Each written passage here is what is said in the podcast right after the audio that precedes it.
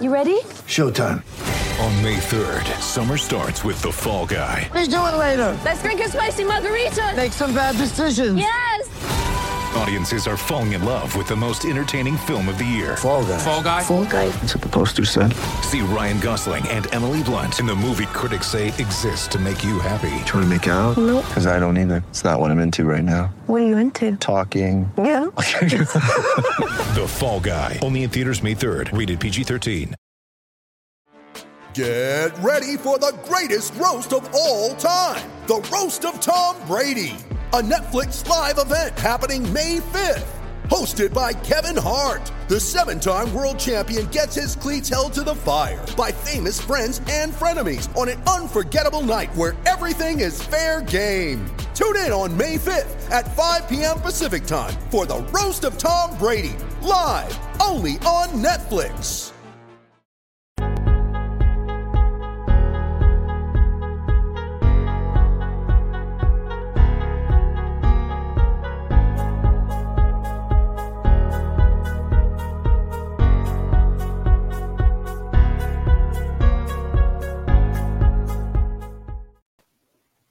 What's up, everybody? Good to be with you. Sunday Smash. There's Ira. I'm Jeff. You guys are probably chilling, watching a little bit of football, but uh, an easy breezy weekend, huh? Before we get started, as always, you see it there on the sign. Like the button, or hit the like button, I should say. Smash that sucker. Make sure that we get this suck, uh, this thing passed around for everybody, and uh, more and more people learn about it. So like and subscribe, of course. Uh, what's up, buddy? That was an easy breezy game, a little rocking chair game, as I like to call it. It was uh, over before it started, really. Your whole weekend, man. Noles and Bucks. Just I know. just cruising through weekends. No sweat, not even worrying about a thing. Just kind of ACW move on. Well, you know, it was a weekend of scouting too. I feel like, like I was watching that Miami game closely, and that disappointed me because that kid threw the ball well. Uh, and then uh, obviously it was nice to see Clemson continue to struggle, and that's really the game we're going to be focused on Yeah. as we look ahead. You know, but um, yeah, it was kind of an interesting weekend. It, it it does feel good. I don't care who it's against. To win a game going away, to win a game big the way you're supposed to, to win a game in which you're heavily favored and you take care of it right off the bat. I mean, after about uh, midway through the first quarter, I think we all knew the deal there. Um, and so that was nice to see. But I, I it's, it's a bigger part of that, Ira, and you've written about it on warchant.com, is that this team, man, the way they celebrate together, the way they pick each other up, kind of the way that they are, in, you know, I sat for this game just to let you know.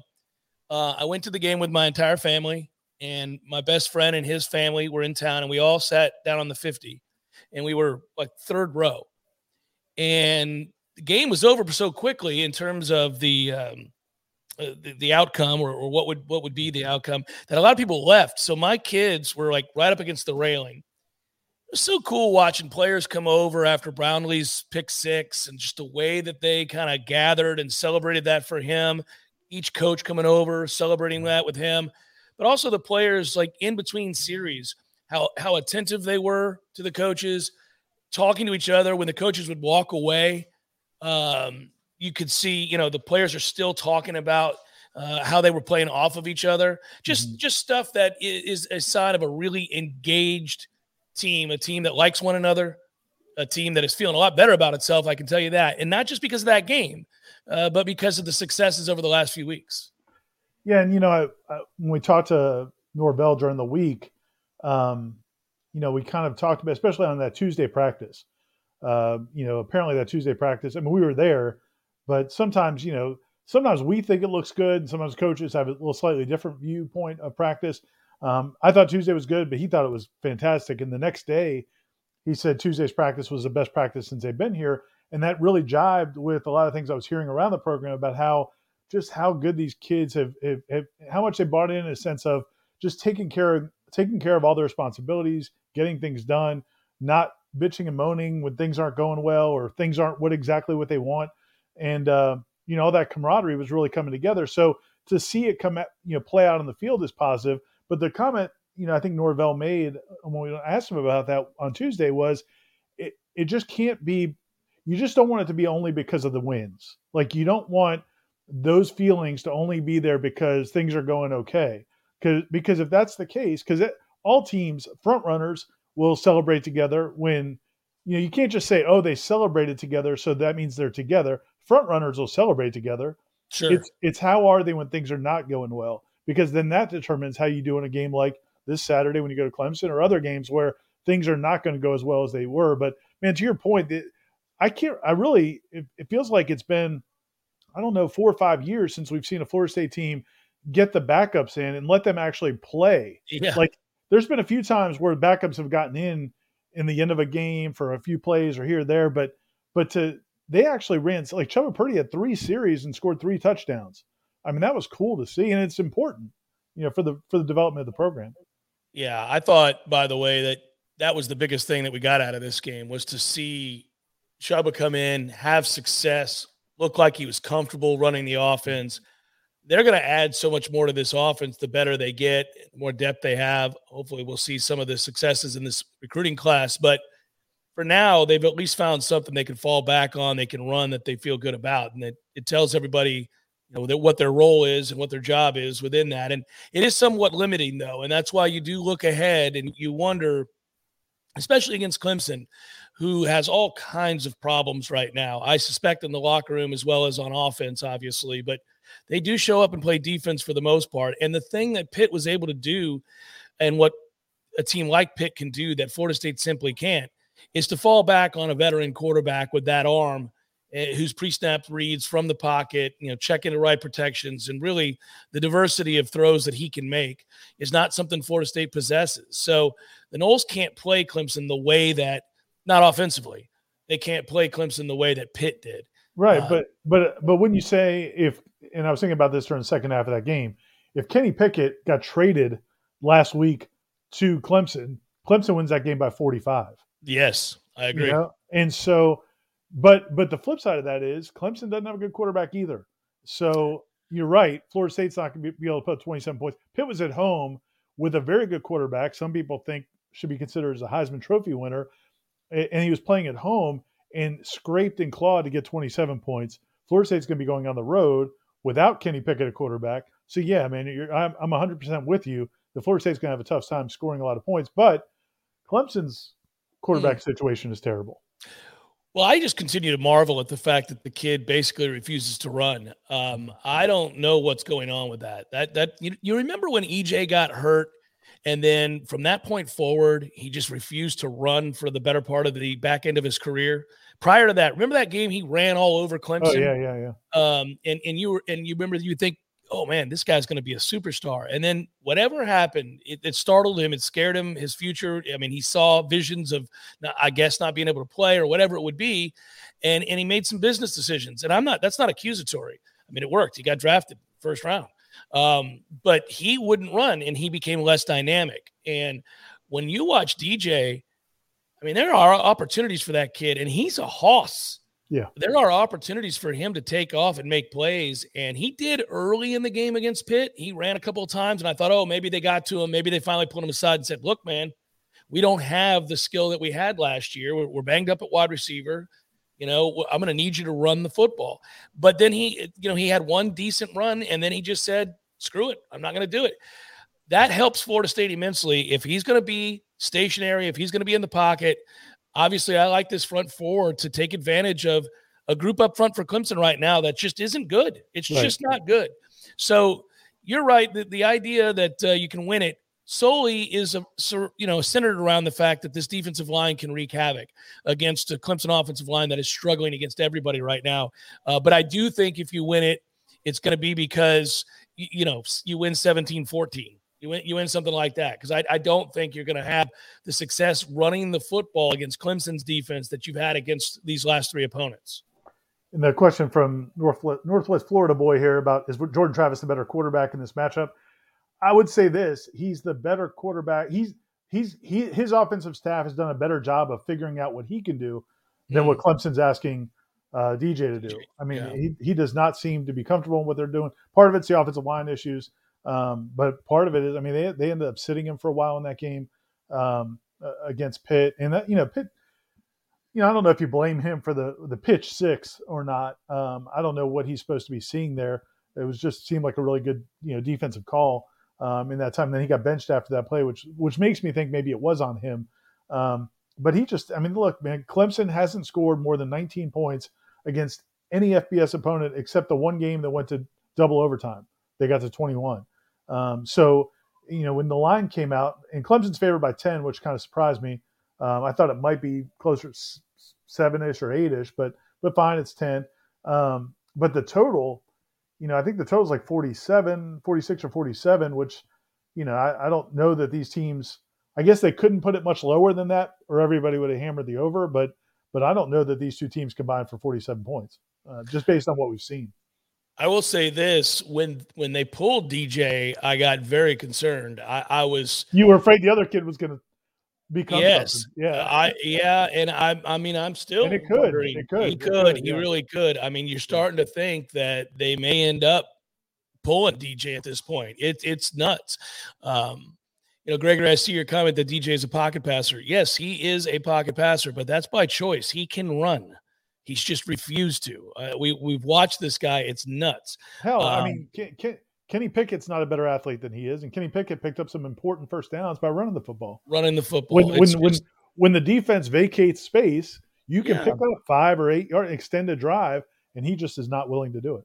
Yeah, and and especially when teams go into man and turn their back Right. on you, and he just refuses to do it. By the way, yes, you guys out there, I appreciate you. Um, it's interesting, you know. He, I want to get to a couple questions here, and I got I got bogged down. Let me get back to this. Great NFL teaser pick on Friday, Jeff. Thanks. Yes, hey guys, I tell you, I, I'm going to start sharing my NFL teasers. Ira, really today on a side note, I'm so proud of this one that I wanted to uh, pull this up here. I had.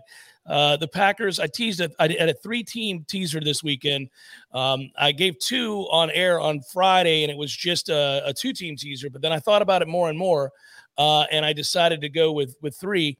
I took the Packers and teased them down to two and a half. Took New England and teased them down to a point. And I took the Dolphins and teased them up to plus eight. And uh, that little three team teaser hit at plus 160. So your boy here cashed in Nice. and uh, nice. it was a good good weekend there. I was chasing a little bit there after a, a, an average Saturday, so that was nice. Um, also, uh, back to this, Ryan writes, "Clemson's losing to good football teams. Don't get fooled." Yeah, Clemson nearly lost to Boston College, who's not a good football team, and Clemson nearly lost to Syracuse, who Florida State beat. Clemson did just lose soundly to Pitt, so I, I think Florida State would lose to Pitt too. I, I think at this point, Ryan, while it's fair to point out Clemson's lost to some good football teams, they won 14 to 8 to Georgia Tech. Georgia Tech's not a good football team. I'm I'm I'm noting that Clemson's problems are real. Uh, th- this is this there's something going on there. Now it doesn't mean Florida State's going to go up there and win the game, but it doesn't mean they can't.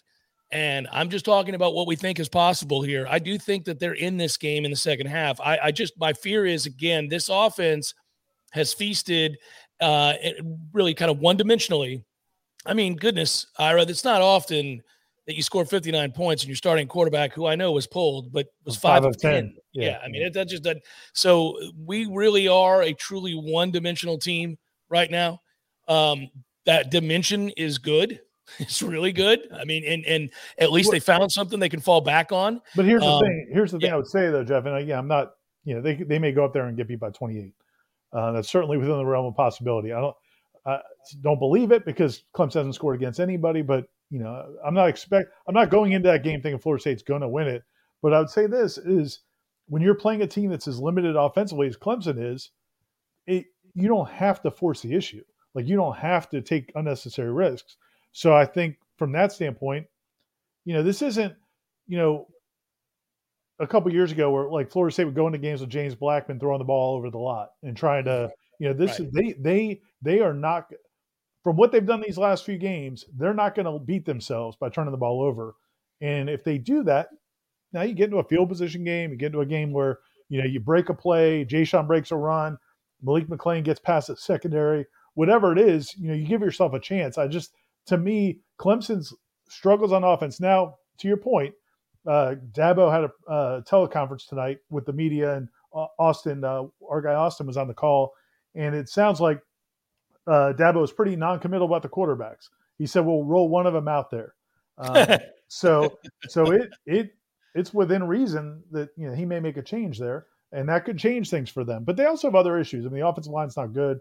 Um, you know, the, their their defense is a little bit banged up right now. So, um, you know, anyway, I just think it it's it's nice to, nice to even have this conversation. The last three times Florida State and Clemson have played, Clemson's outscored them, I think, uh, like 138 to 35 in those four games or in those three games. So the fact that we're even entertaining the notion that Florida State can play with and maybe beat Clemson at Clemson is pretty freaking cool. Yeah, it's a far cry from where we thought we would be, uh, or or the kind of conversation we thought we would have uh, a few weeks back. That's for sure. One of the things that you look at, how good is Pickett? He was 25 of 39, 302 yards, two touchdowns, no interceptions against a really good defense. Their top rusher for Pitt in that game, uh, Hammond, had 66 yards rushing. So this is where I get nervous. This is where I say, okay, you know, do we don't have anybody that's going to throw 25 of 39 for 300 yards against eh, Clemson's defense. And we don't have an offensive line that I think in pass pro is going to necessarily hold up in that way. But to your point, I think you're right. They'll they're going to run their system. But Florida State has decided this is what they are, and and and that is going to allow you to play a field position game. See who we see see how that goes. I mean, the longer the game goes on, and Florida State's in it, with what's happening at Clemson right now, the more pressure shifts to them. If Mm-hmm. they, I mean, that they are, I mean, listen, a few weeks ago, Clemson fans would have told you in a moment of honesty over a beer, we're going to beat your ass by 38 because we're mad at you. We think you duck, ducked the game a year ago. Your defense can't cover. You know, you're not going to be able to block us. You guys don't have an identity. Every week, one of your quarterbacks goes out and gets hurt. Like that's what they would have been thinking. And now here we are having a legitimate discussion about this game perhaps being close late in the fourth quarter. And I can't help but think that the, the amount of gripping that's going on right now at Clemson is uh, overwhelming. And players sense that and feel that Well- frustration. I mean, we've, we've seen it happen here. I was going to say, and, and I think we touched on this briefly last week, but we could talk a little bit about a little bit more right now. But you know, we saw what happens to teams that aren't at the top anymore, and but they go into every season expecting to win a national title, and then for you know, think about the early 2000s when Florida State would be number five in the country preseason. They would get to you know October, number three in the country, number two Yeah. or three in the country, lose to somebody all those dreams are dashed and that was before the playoff era so one game pretty much dashed your dreams and all of a sudden players start bickering players start checking out coach uh, players start questioning coaches coaches start questioning other coaches i mean it just becomes it's hard it's much easier for a florida state football team at three and four to be fired up from week to week than it is to a team like clemson that starts off the you know it's been to how many straight playoffs to cut to be at four and three, have these embarrassing losses, have so many things going wrong, and to keep battling through that, that's more often than not teams struggle in those situations. Let's So, hope that's let's hope that happens in this situation. Let's hope that continues to be the case where they By the way, by the way, I'm uh, drinking an ultra in honor of uh, Corey Clark in the Braves. yeah, the Braves. Supp- supporting uh, our boy Corey. I had uh, got he was over the other day, so I, I got some ultra, so I'm drinking one of his. Yeah, you won't have to worry about me uh, sneaking in over there and You're not, raiding the fridge. take the supply. Yeah, you you won't have to worry about it. Kevin asked a question and donated. Thanks, Kevin. And I know it's Clemson week, but how do you feel about the Miami game after last night and the NC State game now? Miami didn't. Miami don't look ahead. Whatever that. They Okay. don't look, they don't look dead anymore. They don't look, you know, they don't look. Oh, I read that wrong. My apologies, Kevin. Yeah, they don't look dead at all. Um, well, the reason they don't look dead is the Van Dyke kid was uh, electric. Uh, four touchdown passes, no interceptions, threw for well over 300 yards. I don't remember the exact numbers, but he was good. I watched that game. I will say this. NC State's receivers should be ashamed of themselves Man, and should they would- spend a lot of time apologizing to the entirety of that team because those sorry sons of bitches dropped everything thrown to them. They swatted some passes. I mean, it's I like, mean- yeah, it was something to behold. I mean, that Yeah, I, I mean, I was like, are you guys trying to throw the game? it really looked like it. I mean, Leary had to be like, look, you motherfuckers, catch the ball. I mean, that was something to behold. Um, yeah, but that said, okay, yeah, they didn't catch the ball, but Miami threw the ball with uh, exceptionally well, uh, and and and they blocked it up. So, um, you know, I mean, that is it's interesting. Uh, they're not dead. I did not think they would continue to fight. Uh, we'll, we'll have to see what they do next. Don't they have Pitt next? Uh, they do. I, I'm not 100 percent sure, but I think they do. I think they do. They Um, have- yeah, I mean, look, they do have Pitt. They do have Pitt this week on the road. They're okay. Yeah, definitely give them credit for playing and, and not playing out the string. That's fine. I'm with you. Uh, I also thought NC State didn't get any pressure on that kid. To to me, in my, I thought they would. They didn't. So you can give that credit to Miami's offensive line, or you could. I know NC State's had a couple injuries. I know their defense isn't what um, it was earlier, and they had a kid go down in that game who's a really good player. So, um, you know, but uh, you know, I, you know, we'll see. I mean, the thing about being a young quarterback, and we were just talking to, uh, I asked Dillingham about this a couple weeks ago about quarterbacks, and he said he brought up the point that a lot of quarterbacks do well when they're young because nobody knows anything about them, and then once you get a little bit of tape, now defenses can figure out, oh, okay, he rolls to his right every time. Oh, Mhm. okay, whenever he's got to go to a second receiver, this is what he does. Those those kinds of things become more valuable. So we'll see if that kid can hold up after these next couple of games. If he's the same guy, then I mean, NC State had no real knowledge of what he that he was going to play like that. He had not looked like that up until this point. Yeah, We'll so. I, yeah, we'll, we'll see. You're right. I, all I'm worried about now is is continuing to play well, um, Right. even even in defeat. Go go play well. Um, go go play hard and play smart and give yourself a fighting chance. If you get beat because you get beat, then you can live with that. The team has done a really good. One thing they have done a really good job with, and I guess it all started basically second half against Louisville. But they've they've played kind of uh, they've played smart football. They're not committing crazy penalties at all. None of that stupid pre-snap stuff that they did at the beginning of the year. Like very quietly, that's all gone away. Right. Um, and you know, I mean, that was the talking point amongst the fan base early in the season was that the team plays dumb in addition to not having enough talent. Um, but they don't play dumb anymore. They, they- they play smart. Um, they, they- they're not always going to make great plays. They're not always going to win their individual battles because they are lacking in talent uh, by Florida State standards. But they're not doing things to get themselves beat now. Teams are going to have to earn it, or at least it looks like that's where the directions move now. And if you make a team that's struggling have to earn it against you, you give yourself a chance. Um, I, I, I think I, I'll be honest with you. To be, uh, if they stay in the game early or get a little bit of confidence early, then I like their chances to be there in, in some sort of war right up until the you know final bell uh, whistle. But if they give up a couple touchdowns early, if you're having to play from behind against Clemson's defense and you don't have a drop back passing game, it could get ugly. So that there are there are Right. scenarios that they have to avoid. Yeah, and and you know, I- look, I mean, uh, Jordan has gotten through these last few games healthy. Uh, he also hasn't played a defense like Clemson's. Um, so you know, they start doing that read option stuff. You know, the Skalski kid or one of those dudes won't think twice about planning Jordan Travis um, and and whether or not he keeps it or not. And, and Oh, then, sure. And then you know now you got to see how he can play through a different kind of punishment than what he's seen these last few weeks. So so that's a wild card. And then if something happens to him, I mean, how do you feel about McKenzie Milton going in or, or even Oh, Chubba as well? I'd, as, I'd put Chubba in there. but you know, again, that's you know, you're asking a, a lot of that kid against that defense in that venue. So yeah, man, you're right. There's definitely a lot of uh, scenarios that would would would would really hurt Florida State. Um, but I would say this. I mean, I think you know when you look at the the remainder of this schedule, you know, and and just the vibe around the team and around the program, there's a lot of people in that program right now that think they legitimately have a chance to win out. I mean, I'm not saying that that's realistic. I'm just telling you that's the they they are very confident right now. They're feeling very good, not overconfident. Obviously, how could you be overconfident going to, to play at Clemson after what's happened the last few years, losing five straight? But I do feel like there's some confidence, so I don't think they're going to go into that game and just kind of wilt. Now we'll see. It could happen. It's happened to teams before, but I, I do feel like they're going to give give themselves a decent chance. circling back, how much uh, truth is there to the um, the? I, I heard the talking points, and I, I don't know if you had a chance to ask about. it. I got to go back and watch. I will before tomorrow. I, I always go back and rewatch press conferences just to make sure I have the inside from the coaches down. But uh, did McKenzie Milton basically defer and say, "Why don't you let Chubba get in there and play?" Yeah, and that's what you know. Uh, my guess is the uh, my guess is that the coaches probably wanted to go to Chubba, Sure. um, but the way the conversation was relayed to us from Norvell and from Chubba was that, and Chubba didn't hear the conversation.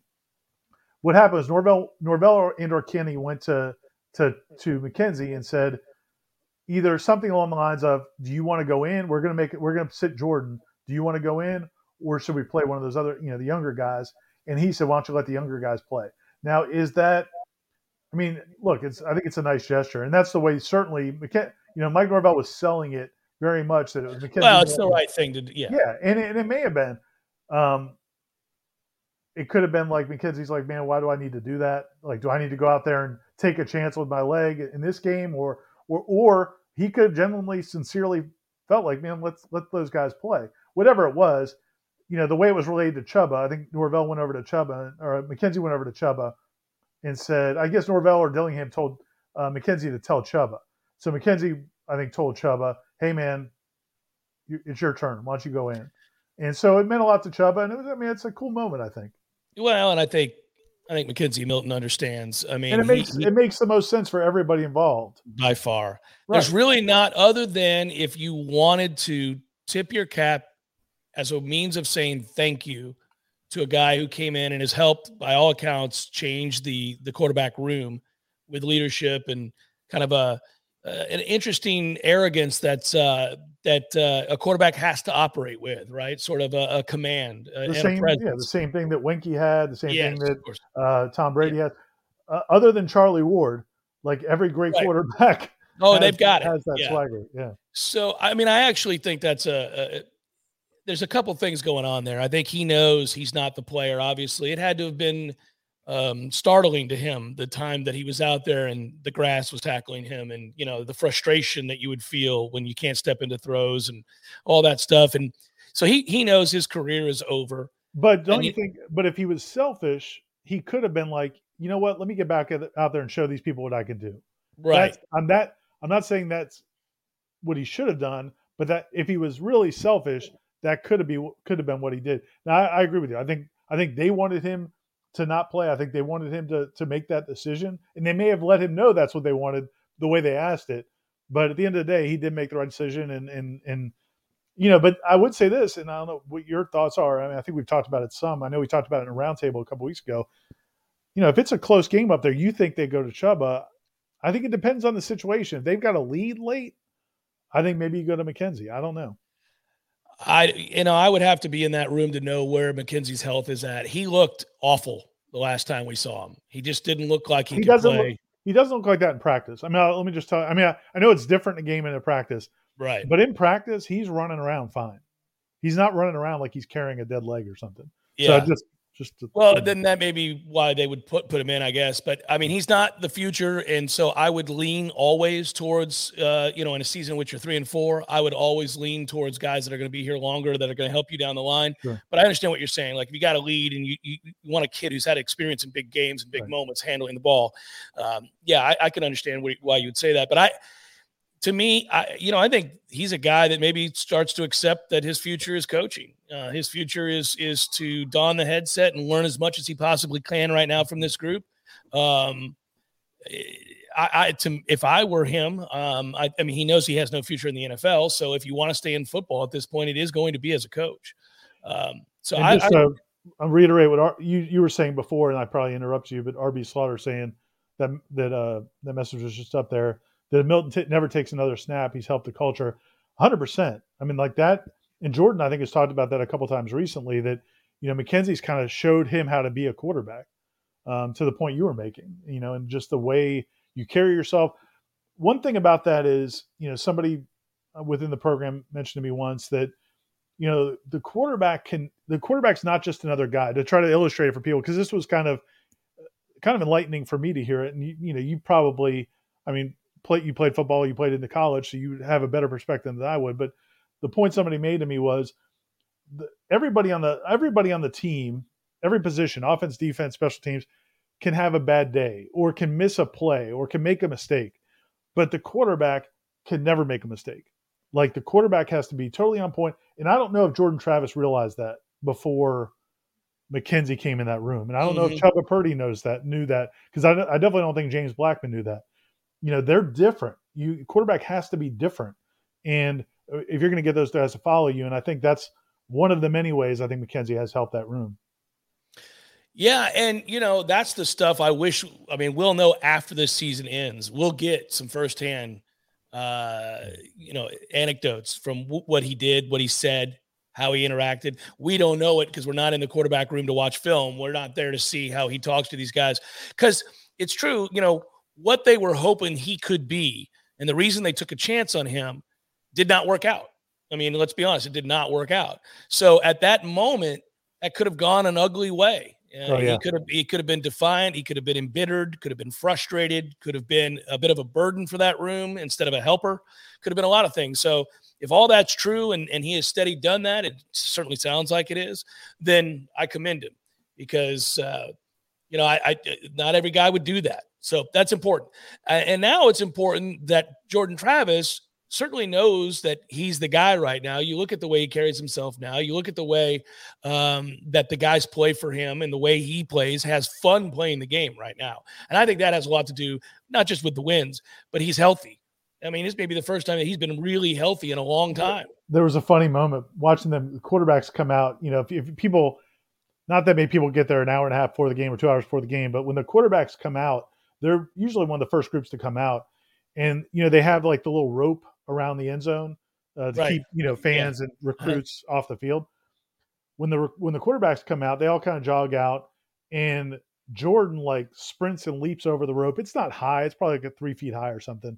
Um, but like Jordan comes out and sprints and leaps over it like an athlete, and then Tate does it. Tate's got great ups. Well, yeah, he's, Uh, he's an athlete. yeah. Chubba does it too, and then McKenzie walks over and like like he's a wrestler walking into the ring. He like holds it down and like takes it off. Like, it just cracks me up because it's like I'm I'd be with you, McClin- McKenzie, but uh, but yeah, I mean you can just see Jordan the way he how spry he is. I mean he's just Oh he's man, he's feeling, good.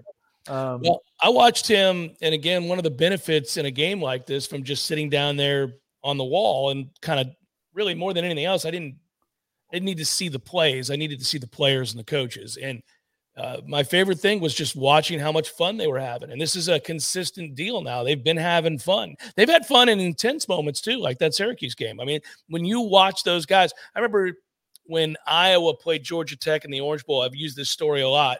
Um, think about that matchup, by the way. That was some time ago. But Yeah. um, Iowa played Georgia Tech in the uh, in the Orange Bowl, and I remember that you know Iowa has consistently played good defense for a very long time now. But one of the things that stood out to me at that time was just because Florida State was not a group that was consistently playing well or playing together, was that a kid for Iowa made a tackle, and the next thing you knew, 10 other players were there mm-hmm. slapping him on the helmet over and over again, slapping him on the ass. Next play, guy breaks up a pass.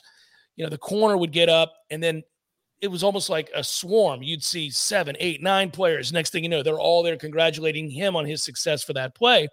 And I thought at the time that I was watching that, I said, man, they have fun playing together. These guys like each other. These these dudes are like willing to lay it on the line.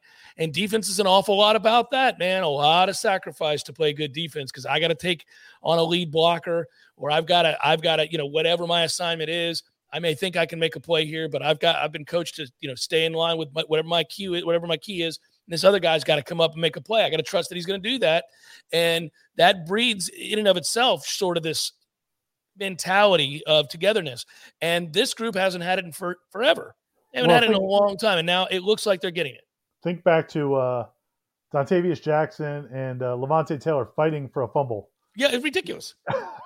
like literally, because they could see each other, and it was like, no, it's my fumble. Yeah, I "No, want this. my- fumble. It's my turn. it's just and you see other teams and you know and corey's made this analogy a couple times recently and i think it's appropriate um, you know the situation where fabien Lovett told odell higgins to you know let malcolm ray take this start you know and Mhm. after um, dennis briggs had gotten injured and malcolm ray was playing real well at practice and they knew they were going to have to count on him fabien's like why don't you let him start in this game and and corey was like you know that's kind of the things you'd see in fsu basketball remember when like uh, you know, Fi Kabengele would let, you know, or, or, you know, one of the other guys start. Or I remember, um, uh, Mo, I think it was Ojo and Christ Koumadje or something. There's been a few situations like that where guys have let somebody else start because they knew it would be better for them and their psyche.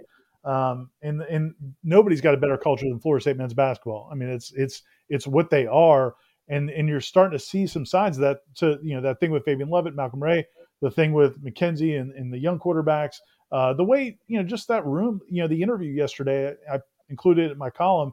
Kenny Dillingham tweeted that picture of Chubba and, and Jordan Travis in the press conference. Man, they they just they're happy. They they really like each other.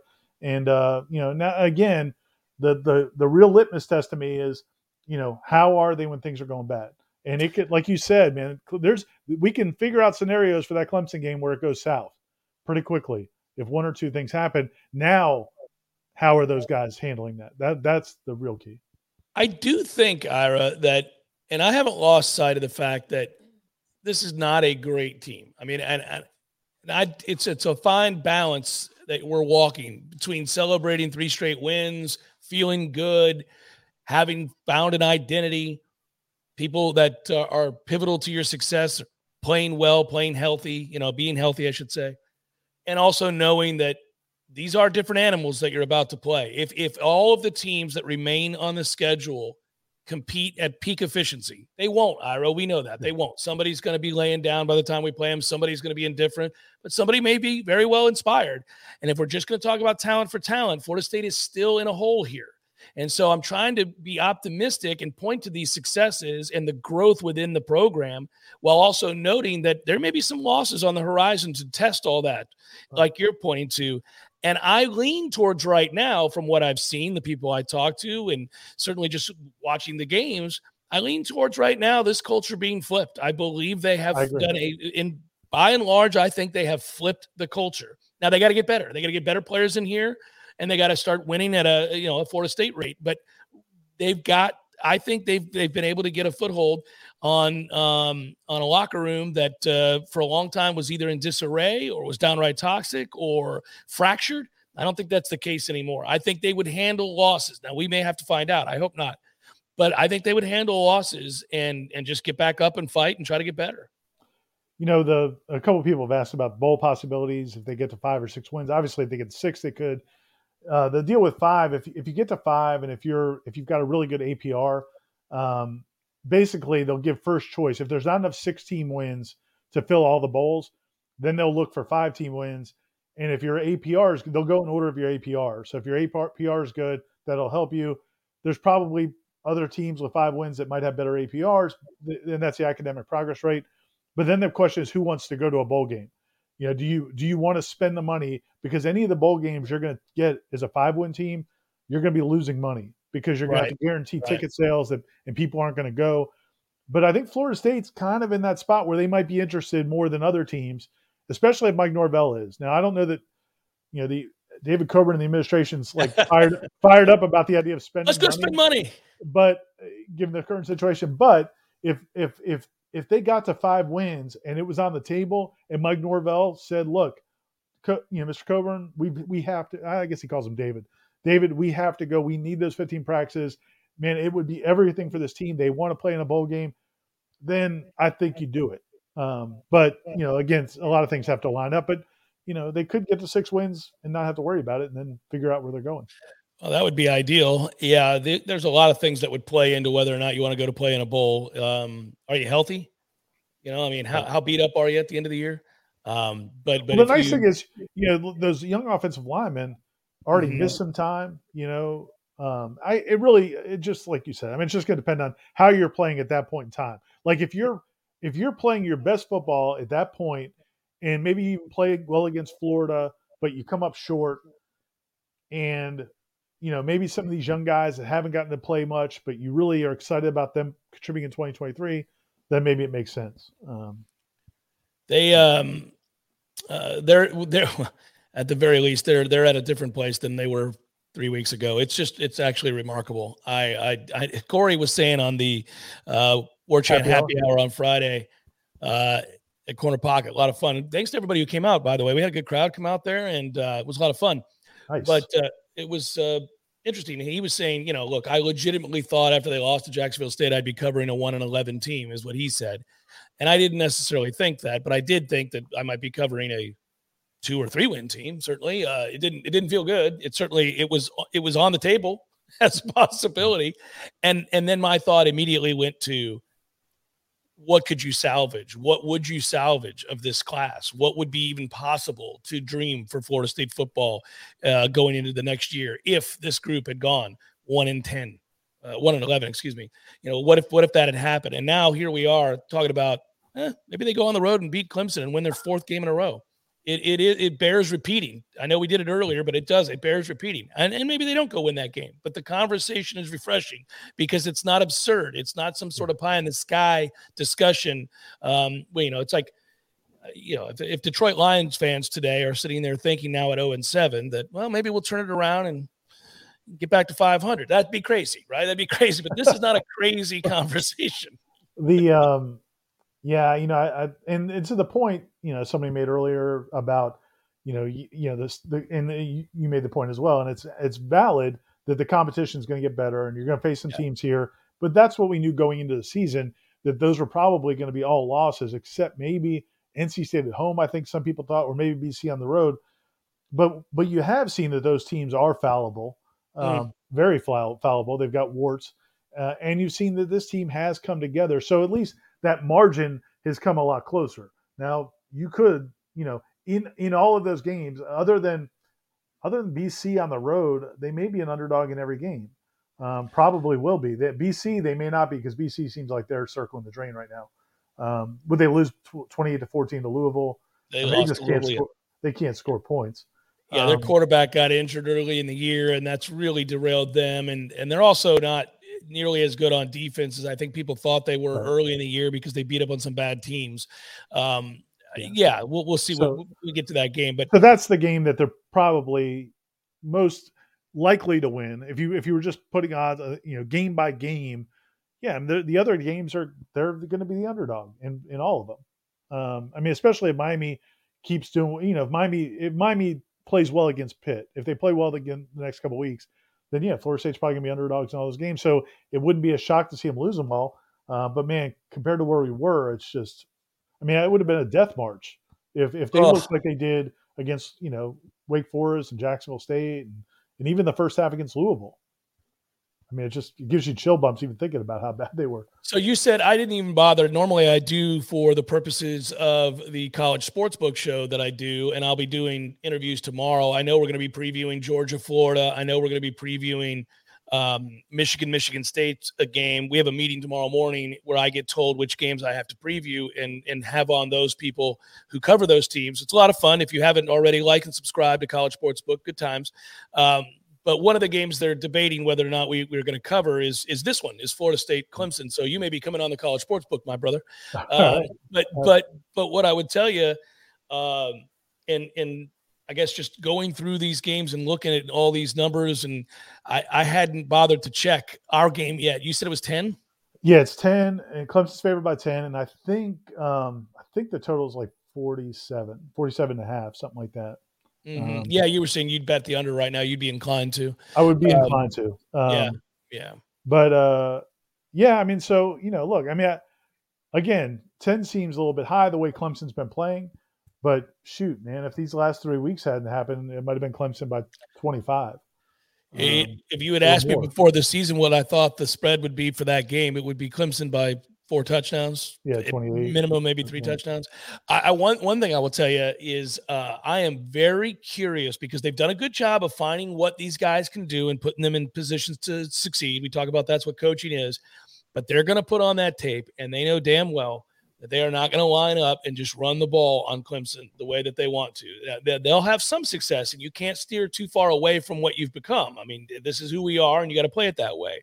Um, I am curious to see what they come up with. I mean, what they do to try to offset some of the one-on-one matchups that they can't win. Now, Atkins does a great job of creating angles in the run game. And I love going back and rewatching our games because Ira, to be truthful, every week it's something different. When he identifies a matchup where he recognizes that one of his guys can't win, he, you know, he, he's a realist. He's looking at that and he's like, this is not a matchup we can win. Right. So Well- when he does that, he creates a game plan centered around angles and and you know use of other personnel to give them a fighting chance. Sometimes, I mean, you you don't have anything to reach back to, but it will be interesting to see what they decide to do because they can't steer too far away from running the ball. It's just what they are. Right, and I, you know, I think two things. One is point, and uh, it'll be, it's really the story of this week, probably for Florida State's offensive standpoint. Um, two things I would say is one, as you just said, nobody knows that that issue and that deficiency better Mm. than these coaches. You know, Alex Atkins, Mike Norvell, Kenny Dillon. We saw it with their game plan against Syracuse, where they ran a thousand bubble screens.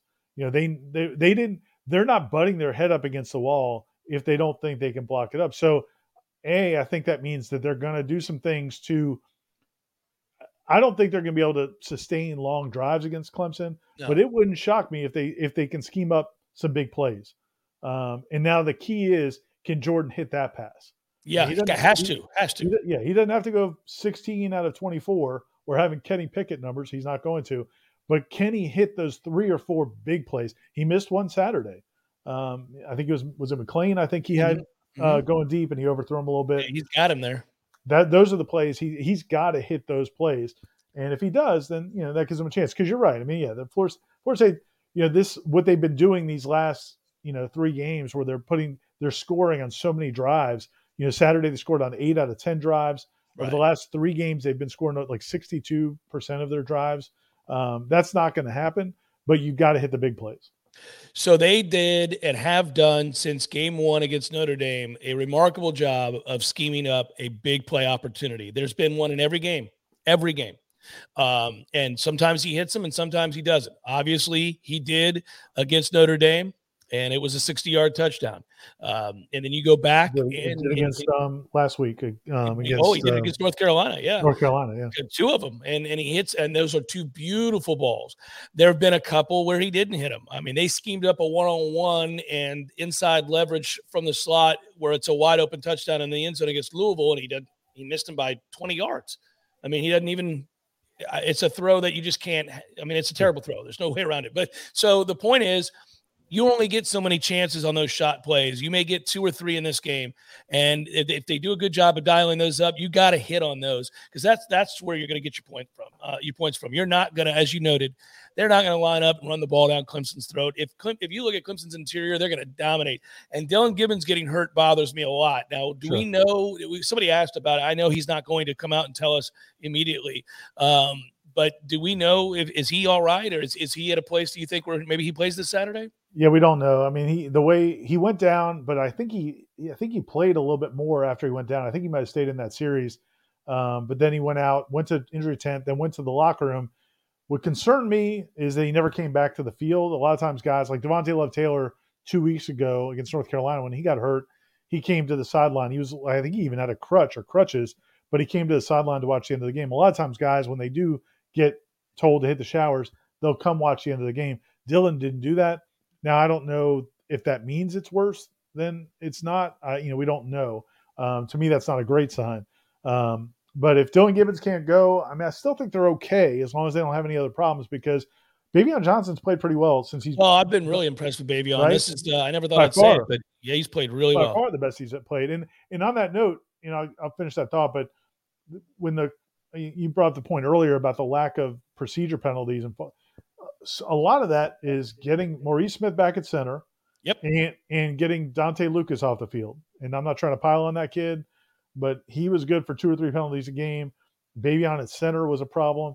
Um, so I think that's been a big a big benefit. But I but I do think Baveon at guard and Devontay Love-Taylor, I think probably could have played yesterday if they needed him to. I think they wanted to get him an extra week's rest. So now, if you got Devontay Love-Taylor and Baveon at the guards, you're okay. Dillan's played better than either one of them, but I think you're okay. But you know, we'll, we'll hopefully we'll find out this week if Dillan's even able to practice. If he's not, though, still think you're okay at guard as long as you don't lose anybody else. Yeah, you can't really lose anybody else. And you're right, man. Getting the big three back, as I call them, you know, you you see it. You know, you're talking about tackle, center, tackle. Right. Those guys have been really good when they well, when healthy, they're good, and they're they're a, an appreciable upgrade. and I mean, again, think about where we were two years ago, or a year, you know, last year, two years three years ago. I mean, they're like competent offensive Yeah. tackles, and Yeah. Maurice Smith's a, a, a plus center. But yeah, he is a Um, plus center. He's a good player. Yeah, Williams and Smith, and you know, obviously, I for me, I, yes, you're right. Baveon's kind of been the surprise of the year. He's been a Swiss Army Right. knife for him. They've moved him all around, and when he's come in, he's played well. So I'm not saying Baveon's an elite player in this league. He's not, uh, but he's more than serviceable. It's not a massive drop off uh, if he has to come in and play for Dillan Gibbons. Uh, and then, like you said, with DLT, uh, I've been sad for DLT. He clearly is not the player he was. Right, right. But you're, Yeah, you know, you give him yeah. credit for gutting it out. But yeah, Sure. he's, he's definitely limited. Um, on Baveon is interesting, man. I definitely want to do a story on Baveon, probably closer towards senior day. But hmm so you know, at the end of last season, when him and Emmett Rice decided to come back, I mean, they're the last two Jimbo recruits. I mean, they signed here a long time ago. They're six year guys. Um, and you know, both of them were seniors last year, but they got the extra year, decided to come back. And so I wanted to do a story on both of them. Emmett did the story. I did the story on him in the spring before he got hurt. Um, and it was kind of about that, you know, this idea of staying here through three coaching staffs. Um, you know, they could have transferred anywhere, um, not anywhere. It's not like they would have been high profile transfers, but they could. Bama wasn't calling, yeah. No, but they could have transferred somewhere, and they both wanted to stay. They believed in what Norvell's doing. Emmett talked. Maybe Baveon didn't want to talk, um, which is fine. But it made me wonder, like, does he really want to be here? Is he going to try to transfer? And in the spring, I if you remember, he was like rehabbing. He wasn't. He put on a ton of weight. Yes, he did. I mean, if you had asked us at that point, we're thinking, man, he doesn't. He may not play another snap here, and he's been huge for, for them. Huge. I always liked him too. I, Yeah. Whenever I talk to the kid, he's always seemed to be so upbeat um, and, and really nice kid, and always just seemed to be bought in and love Florida State. You know, um, I, I don't know. I always liked him. I wanted wanted him to do well, so it's good to see him have some success, uh, albeit in year twenty two. Uh, he has he has had some success, and that's good. Better late than never, especially because we need him now. Uh, by the way, speaking of which, I saw Emmett Rice on the sidelines uh, during this game. He was street clothes, looked good, looked healthy, looked like he was uh, moving around, no problems. I'll give him and Leonard Warner a ton of credit, man. Those two guys, both of them got hurt in the spring. Mhm. Um, both of them are, you know, here for their last year, and um, there's no guarantee either one of them is going to get to play. I mean, they're they're rehabbing injuries just to try to get on the field at some point in the second half of the season. Leonard Warner is actually practicing now. He's getting closer. He's probably I would I would guess in the next couple of weeks Leonard Warner may get into a game at defensive end, uh, Nice. just just to give them some depth. Um, Emmett Rice, I mean, it's probably going to be a couple. more He's a little bit. I think he's a little bit further behind. Yeah, Uh, yeah. But man, that guy works every single day. It's crazy at practice to just see him working and working, trying to get back on the field for a few more. Mm-hmm. You know, it, it's it's just cool, man. Like you, you're not guaranteed. He's not guaranteed he's going to get to play. He's not guaranteed it's going to go well if he does get out there. And so, but mm-hmm. but to keep working just for that possible chance, it's just it's pretty admirable. I think you know, especially a guy in his last year. It's very admirable. And also, a lot of times, uh, if you're hurt and you're just rehabbing and you're not out on the field, you're persona non grata. People aren't around you. You don't feel part of a team. You don't feel like you're contributing in any way. You don't feel like you have anything to say that people want to hear. Uh, any of that stuff because it's awfully hard to be hurt. And um, to see them not only engaged is yeah it's a, you doff the cap. You, you, you that's why you want to see them get on the field. That's Right. why like it's it's cool that they've been good leaders and set a good example and it's cool that they're rah rah on the sidelines on game day. But for them i want to see them get a chance before this season ends to have an impact in the game because all that work would pay off in that one moment. I don't care if it's one game. If you get back out there and you have four or five tackles and you feel like you're part of it, then it all paid off. And uh, I, I want to see that for for them because, uh, yeah, like you point out, they've been they've been a positive influence despite all this. So Some You know- a, co- a couple people asked earlier about um, McKenzie Milton possibly going to coaching and maybe being a GA at Florida State. Mhm. He definitely wants to go into coaching. Um, I think he'll be kind of a hot commodity as a GA. Honestly, I think Yeah. um, he's got connections. He obviously played for Heupel. He played uh, for Frost. Frost, yeah, played for these guys, and so and he's probably got other connections, other teams that played against him and got to interact with him. So I think he's going to be a hot commodity as a GA. Um, if Florida State can make it happen, I, I, I'm sure they'd love to because he's obviously connected well with these players. Um, but he'll be a GA somewhere, I'm sure, at the college level next year. Uh, we'll see where if, whether or not it's Florida State. Well, there's no question that he loves football, and it has to start there because the life of a GA and then later on the early years in coaching, it ain't easy because uh, you're working your you're working your ass off for not much. Well, that's Uh, why you got to do it when you're that age. Yeah, that age. Yeah, absolutely. And then and then you've got to be willing to put in 17, 18, 19 hour days uh, for very little with the payoff being down the line many years. Maybe he's a head coach, who knows? But yeah, it has to be that. And uh, ultimately, if you do make it up through the ranks, you do get paid a ton of money. But man, a lot of people do this and they and they don't um, make it up the ranks. He's smart enough. He's a quarterback. He's he obviously understands the game. It could be really interesting to watch.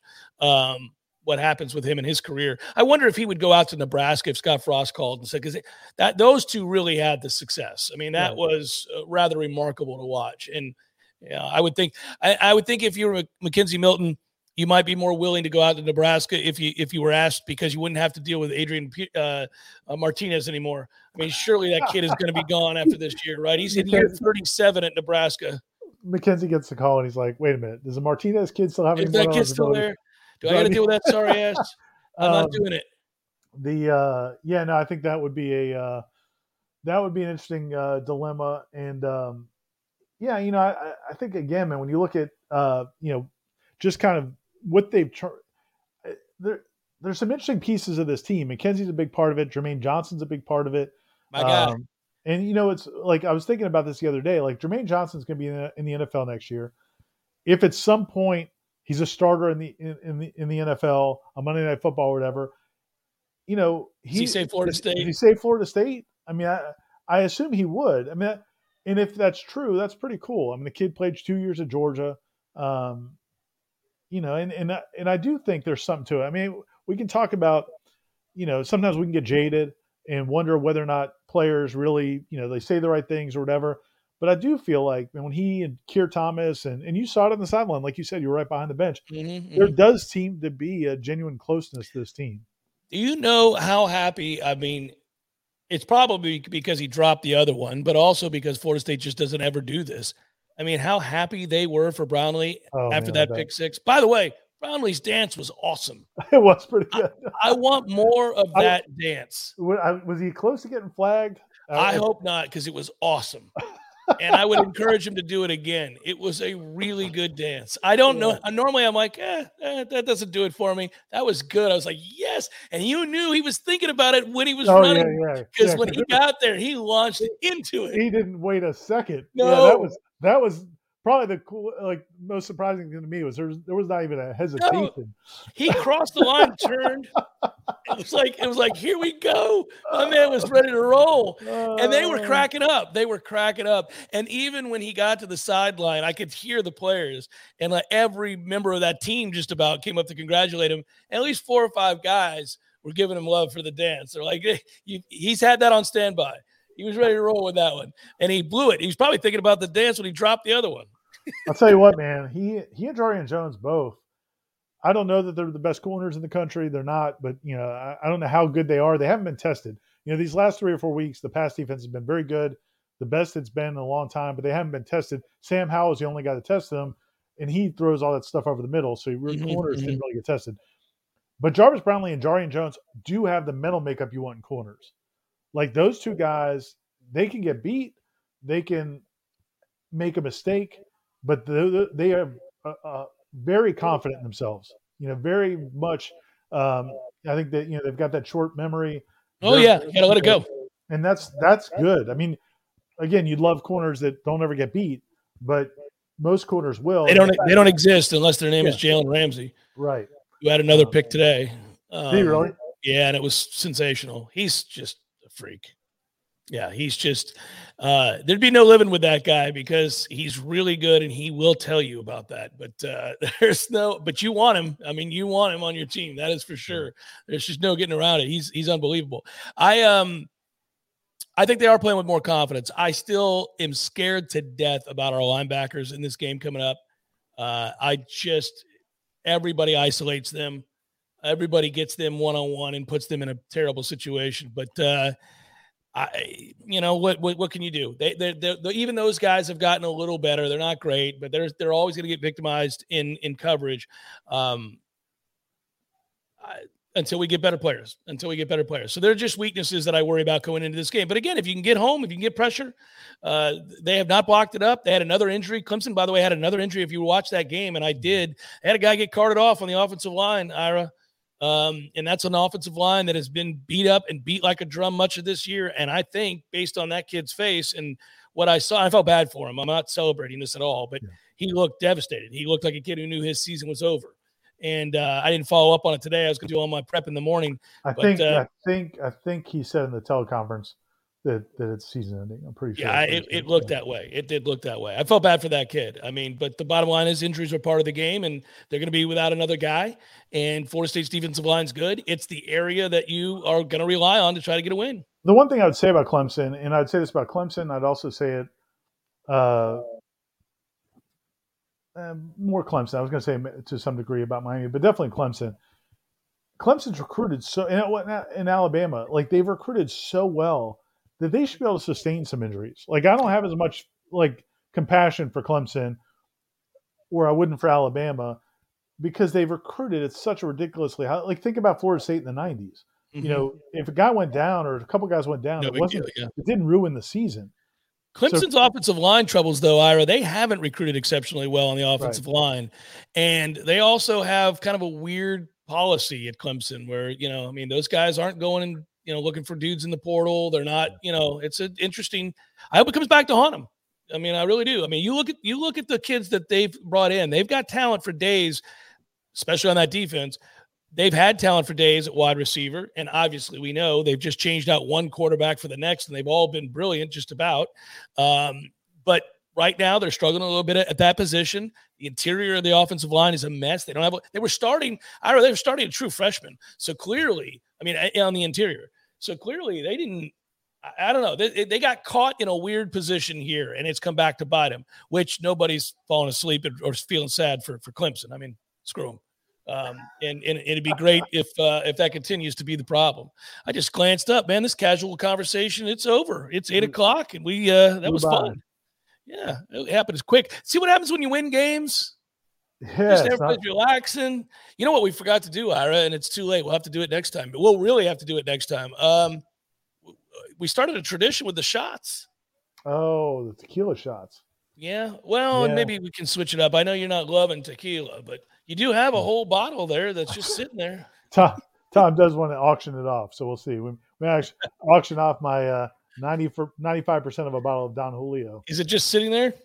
Uh, it's not, yeah, I actually put it up in the uh, cabinet. So make sure one of my kids didn't get any crazy ideas. Come in and they're just passed out with a half drinking bottle. Don Julio. Yeah. Let me, so one quick story before we go. Okay. so when I was in high school, I was going over to some friend's house, and everybody was going to try to everybody was going to try to figure out a way to get some liquor or beer, and we were all like 15, 16, and we didn't have anybody could buy it for us. So a friend of mine's like, "Well, why don't you you know see if your dad had something?" So I go up and I find I find a bottle of scotch in my dad's uh, whatever he had it like above the Liquor fridge. cabinet. Yeah. yeah. It wasn't even a liquor cabinet; it was just like a thing. And so I didn't want to take the bottle and it be missing. So I poured the bottle. I took a, a shampoo bottle and I rinsed out the shampoo bottle, cleaned, cleaned, cleaned it all out, and washed all the soap out, and then poured it into that bottle, and then put the and then filled his bottle back with water and put it up on the thing with the idea that at some point I'll figure out a way to replace that bottle. And my Right. dad wasn't a big drinker anyway. I think Right. he got it as a gift. And then um, anyway, uh, time goes by. I never replace it. At some point, he goes to drink out of it and finds out it's water. And he comes to me to bitch about my brother, who's six years older than me. And do you believe what Danny did? And he just starts, Yeah.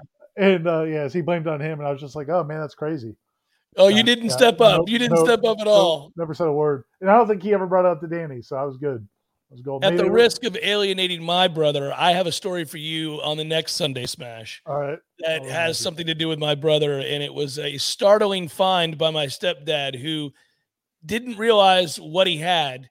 And me sitting there terrified, knowing exactly what he was holding that he'd found in my brother's car and, and asking me about what I knew. And so, anyhow, it was, uh, it's a story that I'm still stunned by it. And uh, it, it made me smile to this day. But yeah, we've all, we've all had the stories of brothers and Yeah. kind of devious uh, hiding stuff. Yeah, all who, that who good gets, stuff. Who gets the blame? All right, Matthew filled in for T. Lizzie, who turns 35 tomorrow, uh, as he was uh, no doubt celebrating the Bucks' big win today and his pending birthday with some um, libations wherever he is, probably Is gonna- Happy birthday, Tom. Is he going to be on the show tomorrow? Yeah, yeah, yeah. Um, yeah, we don't get to just take the day off. Tom, you got to show up and be a man, and, and I'm sure he's probably going to be a little bit uh, for a little beat down looking. Uh, so tune in to Warchant TV at one o'clock tomorrow to see his face. I'm sure it'll be a little puffy. Thank, thanks, Matthew. Yeah, uh, for Irish. Oh, thanks to all of you guys, by the way. Thanks for watching. Thanks for the questions. Be well, go Noles. Good to do these things after the wins, right? It just keeps on keeping on. That's three straight. Let's hope it's four. Uh, we'll talk to you. Wake up Warchant tomorrow morning. Jeff Cameron show tomorrow afternoon at one o'clock. Uh, obviously, go to the site. Stories up all week long as we prep, prep for Clemson. Should be a lot of fun. So, all the content in the world, everything you could possibly want on warchant.com. Be good, Ira. I'll talk to you tomorrow, buddy. See you, All Jeff. right. Thanks, man. Peace, everybody.